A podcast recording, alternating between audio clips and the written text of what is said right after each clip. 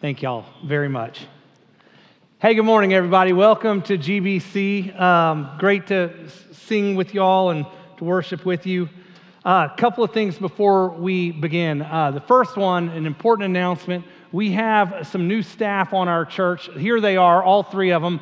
We, we hired a triumvirate to work with our children's ministry Meredith Crow, Amy Bento, Jennifer Husser, um, they are fantastic. They are replacing, and th- this announcement is like crazy long overdue, but um, Emery Snyder is uh, basically moving to, to Dallas, and, and so she is vacating that position. Uh, we needed three people to replace her. Uh, that's, that's just simple math.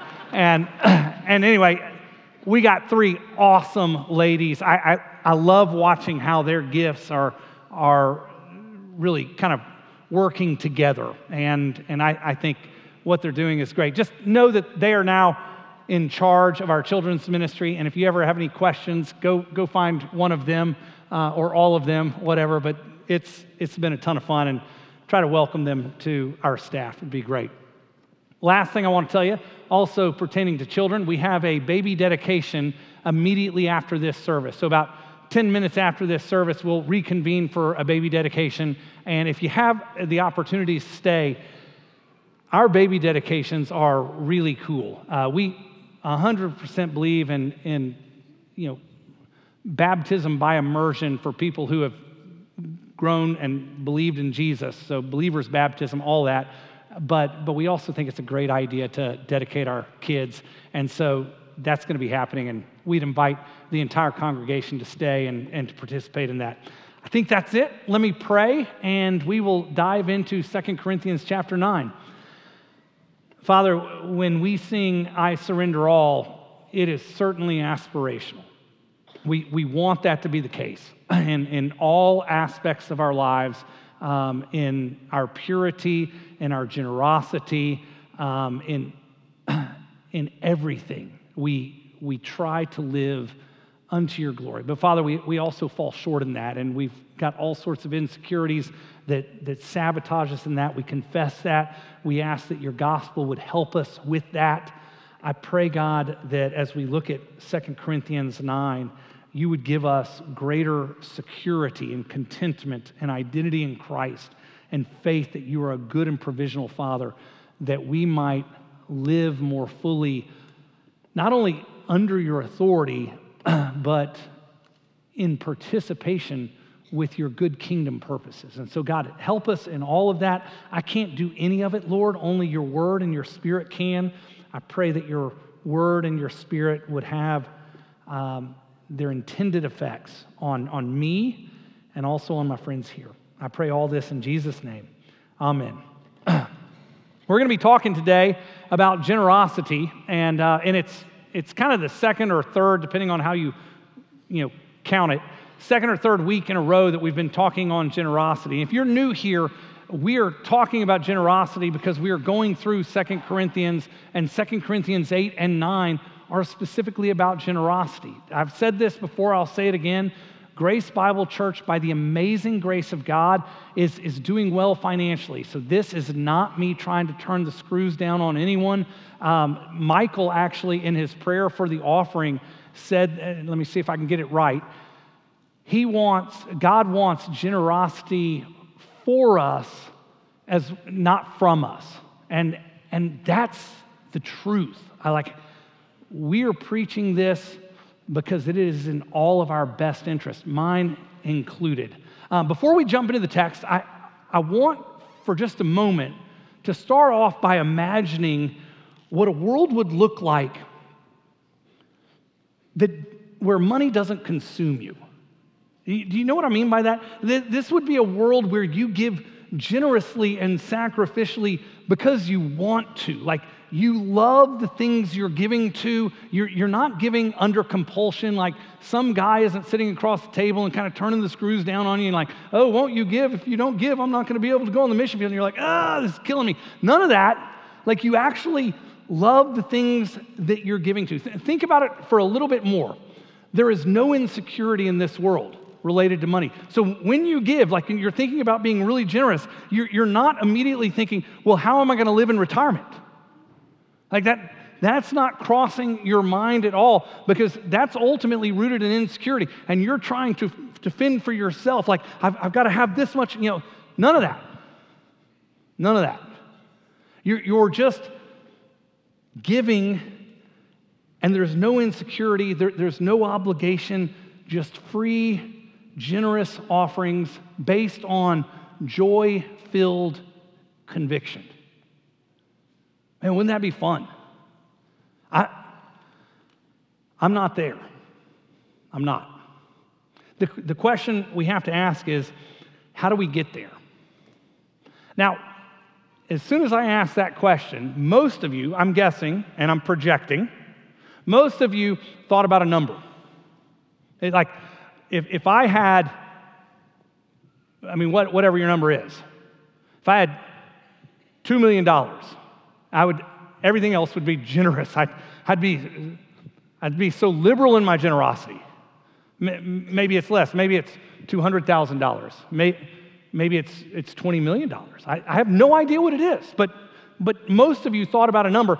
And then here's what else I would say I'm just guessing here. None of you are at that number. It's weird. Everyone has a different number, but nobody's at the number they want to be at. I mean, that, that's the problem, right? Like, if I had this, I'll be generous when. That's kind of how it works. But we all came to a number, and we all don't have that number. Here's what I'd propose to you God's answer to the question, how do we get there, doesn't have a number in it. it it's a totally different way to get to the number. Let's look at the text, and I, I really pray that this is going to encourage you. 2 Corinthians chapter 9, verses 1 through 5, I'm, I'm just going to summarize it. Paul, it's funny. He starts with, Now it's superfluous for me to write to you about the, the ministry for the saints. He's talking about a, a gift that the Corinthians are going to give to the church in Jerusalem that is really poor. And he says, It's superfluous. Like it's unnecessary that I would write this. He's in the second of two chapters writing about this while he says it's unnecessary. like it reminds me of my friend Mark Sykes. Growing up, one of my dear, dear childhood friends, from about sixth to eighth grade, awkward time for all of us, Mark had this habit. He would, he would constantly say, West, I hate to say this.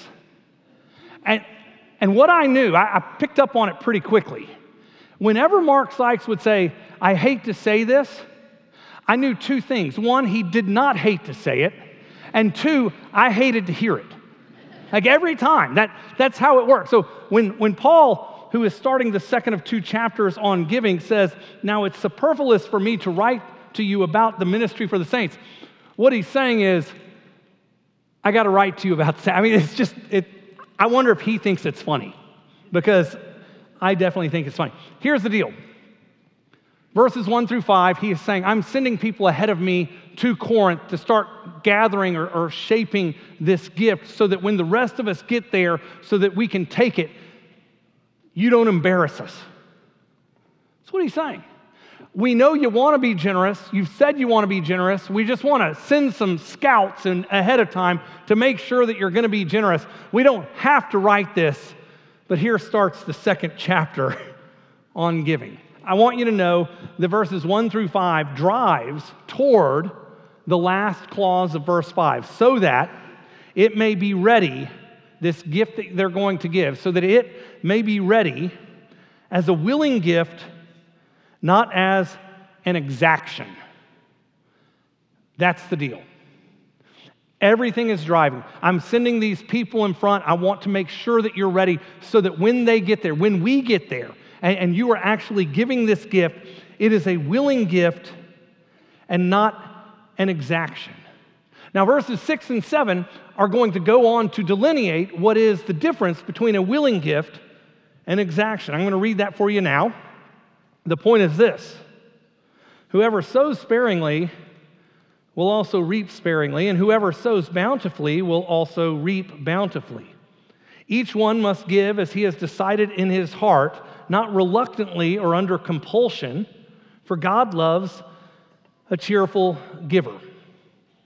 Again, these verses are really highlighting the distinction between a willing gift and an exaction. In verse 6, we start off with a proverbial expression that links sowing and reaping and contrasts sowing sparingly and reaping sparingly and sowing bountifully and reaping bountifully. I mean, that very clearly, and, and it's a proverbial expression, it, it has multiple applications. But, but in this context, we have to ask the question what's at stake here? Like, what is Paul actually trying to get at? What is the difference between sparingly and bountifully? We, we use the term spare more than we use sparingly. And so let's see if we can get at it from there. If I said to you, hey, we will spare no expense, what am I saying? We're not going to hold back. Whatever it takes, we're going to we're going to spend that to fix whatever we're trying to fix. We will spare no expense. We will get whatever it takes to accomplish whatever we're trying to accomplish there. We will not hold back in accomplishing whatever it is we're trying to accomplish. We will spare no effort is similar. We, we're not going to go half heartedly at something. Sparing no effort means we're going to give it all, we're not going to hold back. In both cases, to be sparing is to hold back. Contrast with that, when it says we will reap or sow bountifully, the word bountifully is eulogia. Eulogia is where we get the word eulogy. Eulogy is what you hear at a memorial service or a funeral. It's when people get up and speak literally you, good, logos words about the deceased. Sometimes there's a, coffin up here, and somebody gets up and, says, You know, old brother Bob, he was a great guy. He was a deacon at the First Methobaptirian Church for 17 years, and he loved his wife, and he, he was a wonderful saint of God, and he is in the pearly gates of heaven. That's a eulogy.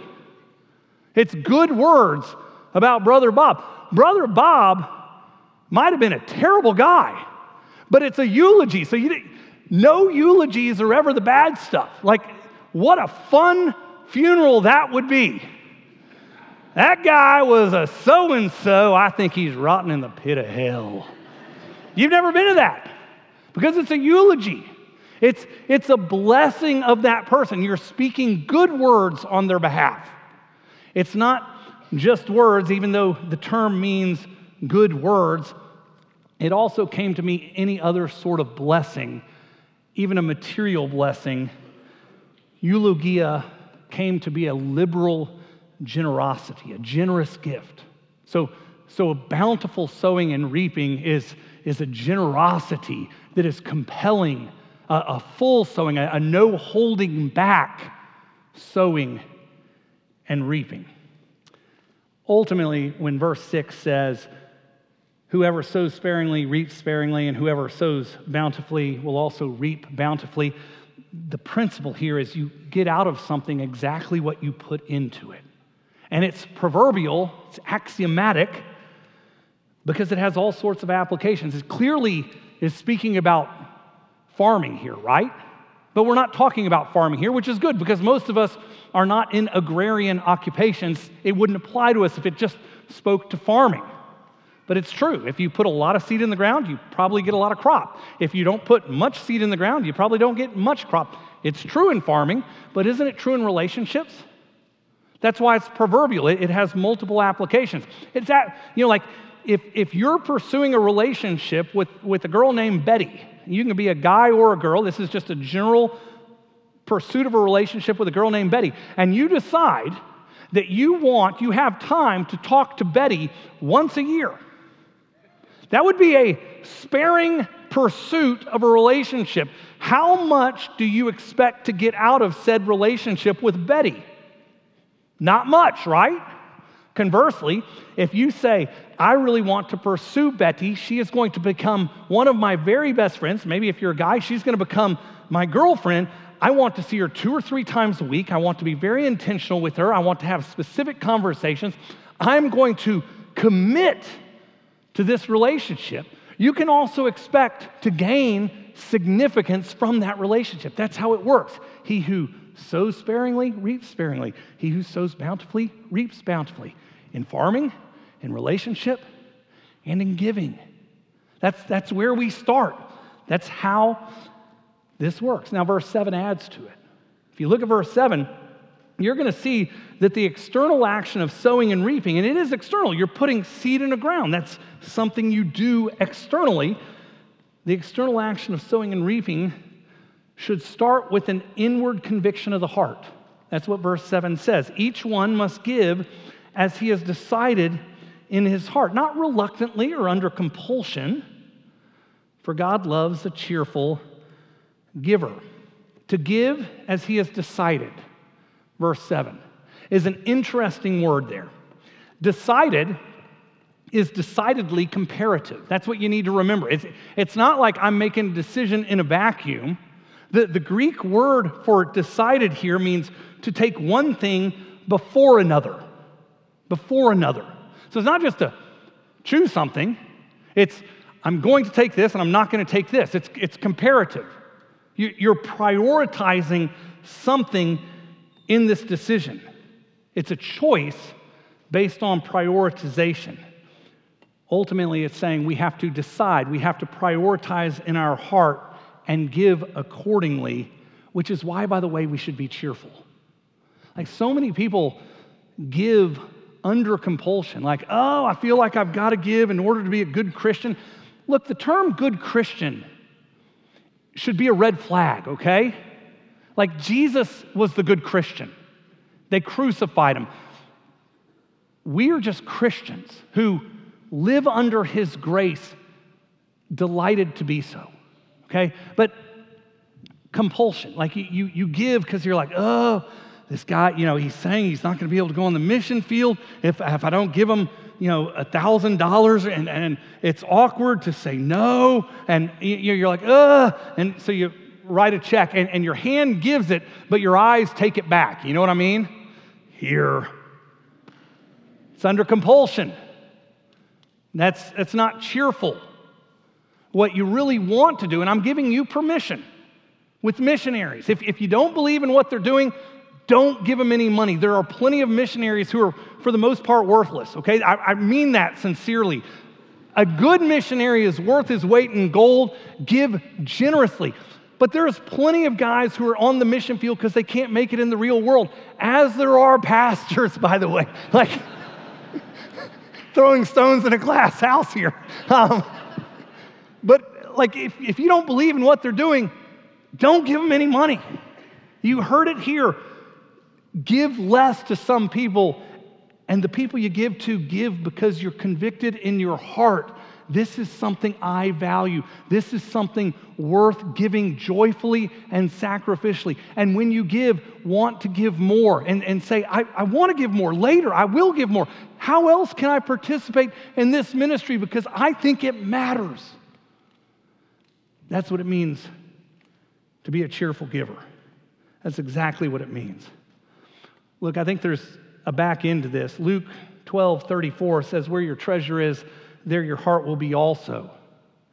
What that's saying is choose wisely what you invest in, because what you invest in is where your heart will be. And look, the reality is in, in Christendom in America, maybe in Christendom at Grace Bible Church, there are a bunch of people who are investing in a bunch of very worldly things a, a bunch, I'm, I'm, not even going to say what they are, but you know what they are. And, and you're putting all your money into all of this stuff, and, and then you're wondering why your, your heart feels distant from the Lord.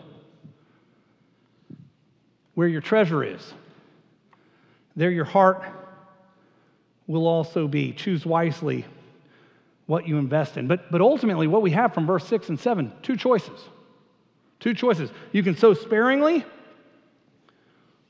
or you can sow bountifully. To sow sparingly, you know, your heart is going to be far from the things of God. To, to sow bountifully with conviction of your heart, there's going to be a joy there, there's going to be a cheerfulness there. Which one sounds better to you? you you've probably experienced, as I have, sowing sparingly. How's that working for you? You love it? Pretty passionate about the things you're sowing sparingly for? Excited about the the fruit of that ministry that you never even bothered to, to look into? Wouldn't it be much more fun to sow bountifully into things that you really care about? to invest with joy, to invest in freedom, not worrying about, well, am I going to be able to make it back, you know, on the tail end of my life? Here's the question I have. I think it's an important question. How can we go from sparing and begrudging hearts to bountiful hearts that are both cheerful and fulfilled in ministry? I mean, that's what we're looking for, right? To the degree that we're in the sparingly camp, we want to get to the bountiful camp. I, I think I'm projecting again, that, that's what I want to do. How, how do we get from sparing to bountiful? Here's the most important thing I'm going to say to you today, I, and I mean it 100%. The key to the condition of your heart in giving, which will determine sparingly or bountifully, the key to the condition of your heart in giving is what you think about God. It's what you think about God. You, you can try to get out from under this all you want, but what you believe to be true about God will determine how you give, what you give, where you give. It's going to determine everything. Let me press into that a little bit. If you think God is a giver, if you think God is the greatest giver, if you think God is a good and gracious Father who is a fountain of continuous blessing and provision for the children that He loves unconditionally, He provides like a fountain that never stops. If you believe that about God, you will give generously. You will, period. This is a pretty good litmus test for what you believe about God. And ultimately, the reason you will give generously is because you are playing with house money.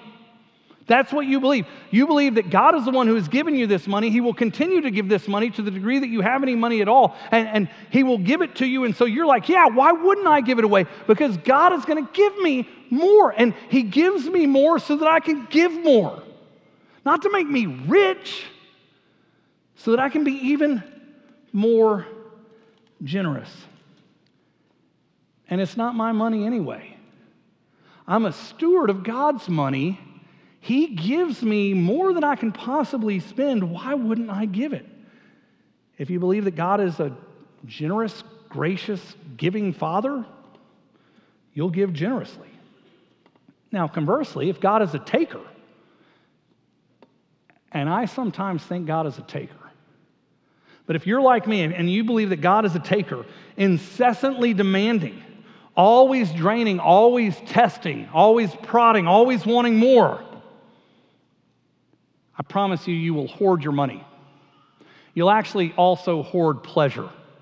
Because you, you think that God is like a cosmic killjoy, and like He has told you not to do all of these things in Scripture to, to keep you from pleasure. And, and so, what you're going to say is, look, Monday through Friday, and maybe on Sunday, I will be God's, but Saturday is mine.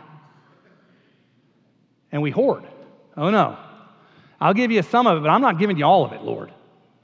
You do it with your time as well as you do it with your money. I, I promise it's because you think God is a taker. Why do I say all this? Because that's exactly what the next scripture in our passage is going to tell us. Tell me if I'm wrong here. Looking at verses 8 through 11, and God is able to make all grace abound to you, so that having all sufficiency in all things at all times, you may abound in every good work as it is written. And this is Psalm 112, which we read to start our service today. He has distributed freely, He has given to the poor, His righteousness endures forever. He who supplies seed to the sower and bread for food will supply and multiply your seed for sowing and increase the harvest of your righteousness. You will be enriched in every way, to be generous in every way, which through us will produce thanksgiving to God. Tell me if I'm lying. In summarizing verses 8 through 11, I want you to look at your Bibles or your phone, your Bible's on your phone, wherever it is. Tell me if this isn't accurate, okay? Verse 8 God gives grace in order that. It's Greek term hina, and it means in order that. God gives grace in order that we might have sufficiency in everything. And sufficiency could be translated contentment. And, and therefore speaks to security. Like we, we are not going to lack as the children of God who are faithful to God. God gives us grace in order that we might have sufficiency in everything, which is contentment, which is therefore security. And then the next hina, in order that we may abound in every good work. Did I leave anything out?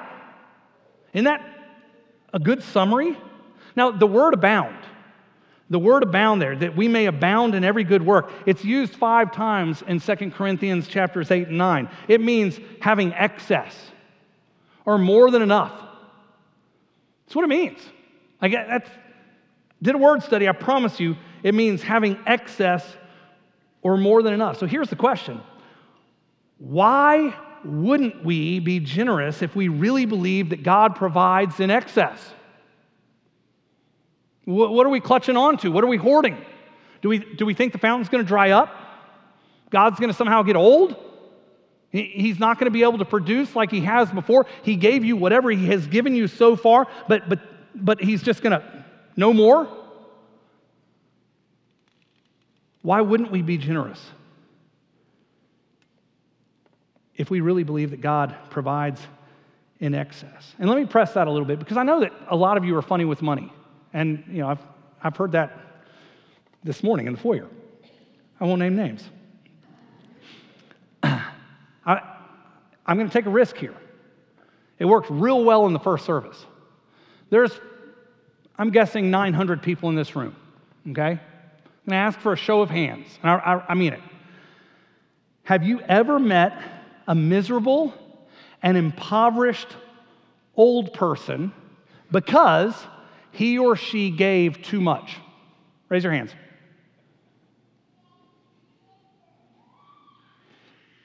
But isn't that the exact fear that makes all of us scared to be generous today? We're now call it 1,700 people into this grand experiment. And nobody has, has met somebody who is impoverished in the late stages of their life because they were too liberal in their generosity, because they trusted God more than they should have. Not one person. And, and by the way, if, if you have met someone who was impoverished in the late stages of life and you're like, well, I just didn't want to raise my hand, I got you there. I'll bet you dollars to your nickel that it's not because they gave too much, I'll bet it's because they spent too much. And there's a difference, just to get out ahead of that. But do you see what we do? Ooh, I'm, I'm insecure, you know, like I, I, I'm going to live till I'm 106 and, and I've got to, you know, I'm retiring at this, and I'm, you know, no. We get really insecure, really weird in that regard. Okay, let me, let me cover something in verses 10 and 11 that we've already kind of gone through, but I, I just want to push it a little bit. He who supplies seed to the sower and bread for food, that's God, will supply and multiply your seed for sowing and increase the harvest of your righteousness. You will be enriched in every way to be generous in every way. And we'll pause there. The reason I'm bringing this up again, it's, it's really a reiteration of the point that we've already made. But the prosperity gospel, people who promote the prosperity gospel, use verse 10 and 11 as their proof text. And, and here's, here's what they do, and I just, I want you to get out, get you out ahead of that. One, so that you wouldn't be sucked into it, but two, so that in a loving and kind way, you could talk to your brothers and sisters in Christ who have falsely believed or even proclaimed this. The prosperity gospel takes verse 10b and, and talks about the, the seed money, your seed money, and, and says if you will give to the church, God, God will grow that seed. He, he will germinate the seed into a mighty oak of prosperity. I've heard that in churches in Houston, Texas. Not personally, but on TV. Most of the bad stuff happens on TV, I'm just saying. Repent of TBN. It's, it's seed money. And you, you give the seed money, and, and it turn, God turns it into a material harvest and enrichment. And it, it's, it's for your own personal gain. It, it's like God has become a Ponzi scheme, literally. Look at what the text actually says. God doesn't increase your material harvest, period. He increases the harvest of your righteousness, your, your participation in the kingdom. You'll be enriched, yes. You'll be enriched to be generous in every way. Like you, it, to the degree that God gives you more money, He is giving you more money so that you might give more money. That's what it means to be generous in every way. Verse 8 even says that you will abound not in prosperity, but in every good work. The fruit then of your generosity isn't personal wealth as an end that you might live lavishly. The fruit of your generosity is the means by which God provides more so that you might give more, that you might participate more fully in the kingdom of God. It's, it's not ultimately about you, it's about participation in his kingdom. You might be thinking, and we'll kind of start wrapping it up here. So if I don't give, I won't have the opportunity to give more because that's exactly what verses 8 through 11 said. Like, give and God will enrich you by that, which enables you to give more. So, so you're getting out ahead of this a little bit, and you've got a dark heart, and that's just what it is. If I don't give, I won't have the opportunity to give more, but I don't really want to give in the first place, so what am I actually missing out on? Like, I'm, I'm missing out on the opportunity to give more. I don't want to give in the first place. Like, eh, what's the deal? Dark hearts. Verses 11 through 15 actually give you a couple of ideas on this. You will be enriched in every way, to be generous in every way, which through us will produce thanksgiving to God. That's what you're missing out on. For the ministry of this service is not only supplying the needs of the saints, but is also overflowing in many thanksgivings to God. But their approval of this service, the, the Jerusalem people who receive this and are like, gosh, we love these people for their sacrifice, by their approval of this service, they will glorify God because of your submission that comes from your confession of the gospel of Christ and the generosity of your contribution for them and for all others while they long for you and pray for you because of the surpassing grace of God upon you. Thanks be to God for this inexpressible gift. Just real quick to review. In verses 11 and 12, God gets the credit for our generosity. And you might be thinking, well, that doesn't seem fair. I'm the one who's being generous. Why does God get all the credit? He produced it in you, is why he gets the credit. And it's his money, remember? It's not your money. You haven't given your money to any good causes. You've given God's. You're called a steward. So, so God is convicting you to give God's money to God's ministry, and God gets the credit. And that's wonderful. That's why you don't need to have your name on the building, just so you know. God gets the credit. And that's even greater than us getting the credit. Verse 13 is another interesting one. I just want to highlight this as we work toward wrapping up. By their approval of this service, the Jerusalem church really are grateful for this offering that the Gentile church is giving. They will glorify God because of your submission. So you have lowered yourself under the authority of God. You have been obedient even unto submission. Your submission that comes from the confession of the gospel of Christ and the generosity of your contribution for them and for all others. Here's how this works. I think this is actually really fun. Your submission to God is evidenced by your words, that's all about that stuff about the gospel there, your confession of the gospel of Christ, all about your words, and by your generosity. And what he's saying here is your words and your generosity are congruent, they're, they're working in the same way.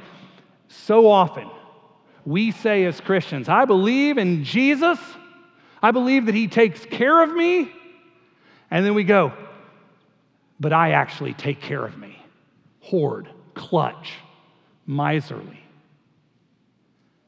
And there's an incongruence there. How, how many of you have been in a business deal and your initial interaction was with a guy who wore his Christianity on his sleeve?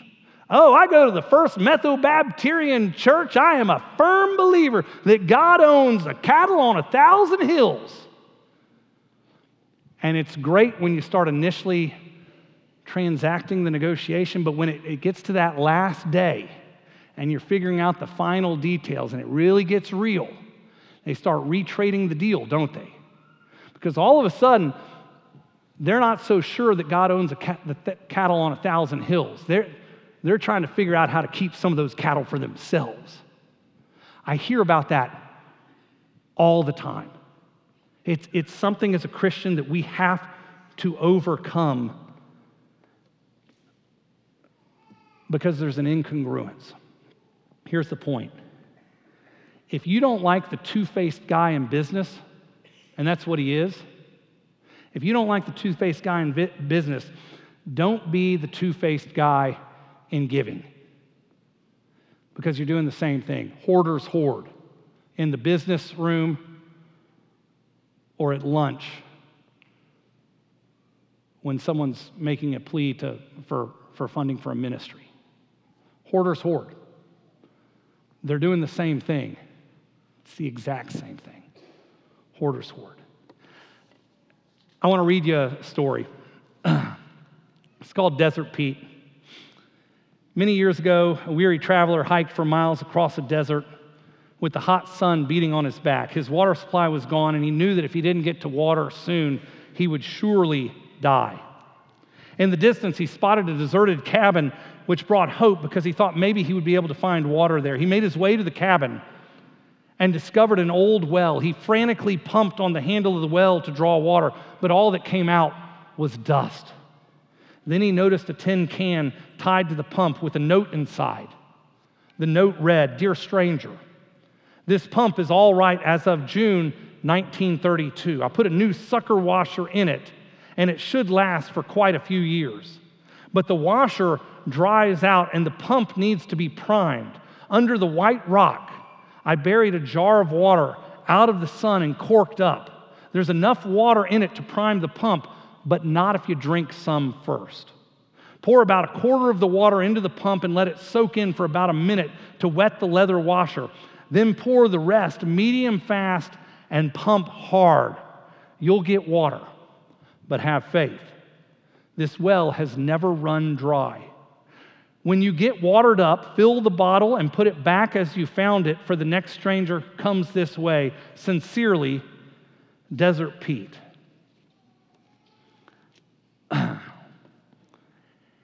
if you're like me, sometimes you feel like God is asking you to pour out the only water that you have. And, and it feels like you're pouring it down a hole and you're not sure where it's going. You just know that it's not going into you.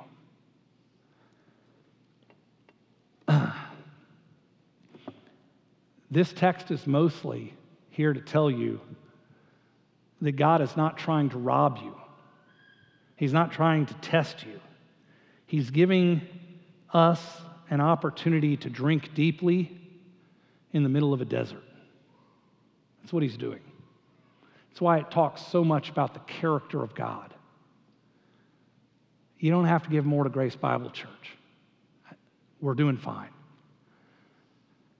But I promise you'll enjoy life more, you'll worship God more if you believe who He is and you live generously. Let's pray. Father, I pray that we would so believe the gospel that your son Jesus died for us to make us secure, that, that you are therefore a loving father, a, a gracious fountain of provision and blessing, that we would take that which you have given us, and God, it is a ton, and that we would give to your kingdom liberally. Father, I pray that that would be true in the depths of our souls and that our lives would manifest the security that you have afforded us in the gospel. And I pray that you would be glorified in, in how we invest in people, in ministry, in all that you've called us to invest in. I pray that we would do it generously and liberally. I pray it in Jesus' name. Amen.